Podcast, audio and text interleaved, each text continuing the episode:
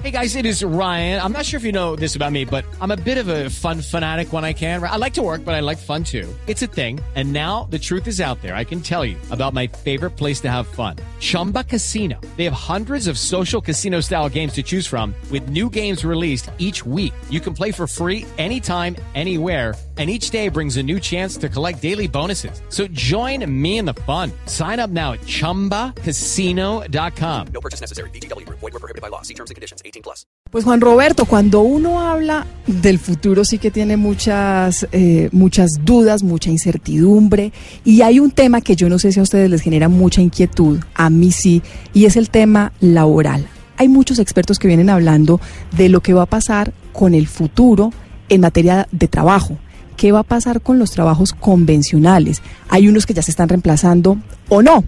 Pues Andrés Oppenheimer, ustedes seguramente ya han oído hablar de él, es un gran periodista argentino, es editor para América Latina y columnista de Miami Herald, es conductor del programa C Español y autor de varios libros, entre ellas eh, varios bien vendidos, y llega con una nueva propuesta, con un nuevo libro que se llama Sálvese quien pueda. Andrés, ¿qué tal? Buenos días.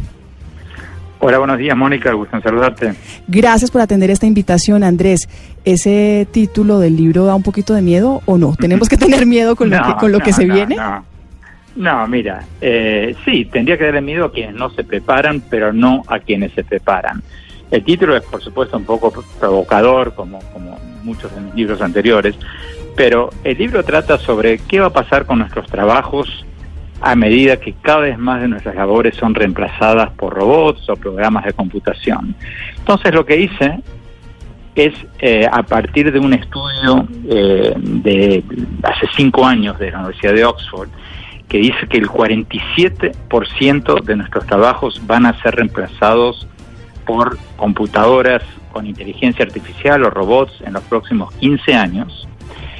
Fui a Japón, fui a Corea del Sur, fui a Silicon Valley, fui a Nueva York, fui a varios países europeos, fui a Israel, fui a varios países donde esto ya está bastante adelantado, a ver cuál es el futuro que nos espera a cada uno de nosotros. Y cuando digo cada uno de nosotros, me refiero a cada una de las profesiones. Entonces, en lugar de escribir un, un ensayo sesudo, teórico sobre el futuro de trabajo, dediqué un capítulo a cada profesión.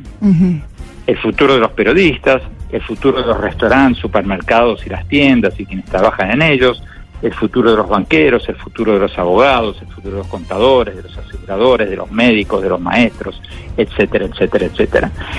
Y en el libro cuento capítulo por capítulo qué va a pasar con cada una de nuestras profesiones. Y no es asustante en el sentido de que si tú sabes que una parte de tu profesión va a desaparecer, como en la nuestra, Mónica, están desapareciendo muchos, tienes que prepararte para lo que va a sobrevivir. Tienes que actualizarte y quizás reinventarte, porque muchas de las cosas que hoy hacemos están desapareciendo todos los días. Andrés, en esa los lista... ejemplos están en todos lados. Sí, pero en esa lista hay, por ejemplo, ¿hay alguna profesión que uno diga, no, esta sí está en vía de extinción, no hay nada que hacer y en el futuro muy cercano pueda desaparecer? Bueno, o sea, si tú... Eh, mucha gente nos acordamos de, los ascensoristas o de las secretarias o de muchas otras eh, profesiones. Por ejemplo, en Estados Unidos ya hay cada vez más menos cajeros en los supermercados, ya hay cada vez menos eh, las personas que atienden una caseta en un estacionamiento, que te recibe, eh, que te da un ticket cuando entras con el carro y, y te cobra cuando, cuando sales. Ya en Estados Unidos prácticamente no hay.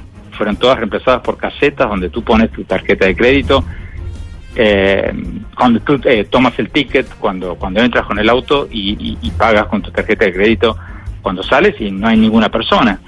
Lo mismo en los aeropuertos. Eh, o sea, muchas partes ahora en, en, nuestra profesión, en el periodismo, todas las redacciones hoy son del 50% o menos de lo que eran antes. Yo cuento al principio del libro mi propia experiencia. Yo antes grababa en el programa de televisión con cinco camarógrafos. Hoy no tengo ningún camarógrafo. Mismo. Son todas cámaras robóticas. A- así Alguien mismo es acá en- dice al oído que mil No, que, que iba a eso dos mismo. Sí, sí, y ese, y ese tipo de trabajos, Andrés, eh, pues eh, finalmente cuando, cuando usted habla de tenemos que prepararnos, si ponemos ese mismo ejemplo, aquí en el estudio de Noticias Caracol pasa lo mismo, ya pasamos a las cámaras robóticas y un solo operador cumple la función de cinco o seis camarógrafos. Cuando usted dice, bueno, hay profesiones en las que nos tenemos que, pre- que preparar. ¿Qué tipo de preparación tenemos que, que empezar a buscar para, para que no nos vamos quedando sin trabajo los humanos? Bueno, en el libro voy capítulo por capítulo diciendo cuáles son los trabajos del futuro y cuáles son los trabajos del futuro en cada una de las profesiones. Por ejemplo, tú me citas los camarógrafos. Los camarógrafos van a desaparecer de todos los canales de televisión, pero no van a desaparecer como videógrafos como eh, gente que eh, filma, eh, produce producciones. Por ejemplo, se van a abrir muchísimas posibilidades, ya se están abriendo. ¿Por qué? Porque cada restaurante, cada negocio va a tener que contar su propia historia en la economía digital, porque cada vez más nos vendemos cada uno en su trabajo y en su eh, empresa a través del Internet y cada website, cada sitio web va a necesitar eh, un vídeo para eh, contar su historia, para mostrar lo que hace, etcétera, etcétera. Y lo mismo en 20 ámbitos. Nosotros hoy en día, cuando nos presentamos, entregamos una tarjetita de cartón que dice tu nombre y tu teléfono y tu ocupación. Bueno, eso ya va a pasar eh, a la historia muy pronto, porque cada vez más nuestras presentaciones van a ser digitales. Tú vas a tener una tarjeta en digital en tu teléfono eh, que va a tener la historia de tu vida y va a ser una superproducción de Hollywood con, con la historia de filmaciones eh, tuyas, eh, tu historia, eh, quién eres, eh, qué has hecho, etcétera, etcétera. Y vas a tener varias. Vas a tener una tarjeta de presentación virtual para un posible empleador, eh, otra para conquistar un novio, otra para tus amigos, otra para... y todo eso va a requerir un videógrafo, un camarógrafo, un periodista, etcétera, etcétera, etcétera. Y como esos mil ejemplos. Lo que hago en cada profesión, lo mismo lo hago en el capítulo de los abogados, en el capítulo de los médicos, en el capítulo de los maestros, en el capítulo de los vendedores, eh, de los eh, trabajadores manufactureros, de los actores, de los músicos, de los deportistas, etcétera, etcétera. Lo que hago en cada capítulo es decir cuáles son las partes de los trabajos que se están extinguiendo y que van a dejar de existir y qué oportunidades hay, qué haría yo si estuviera en, eh, en el lugar de eh, la gente que ocupa esos trabajos.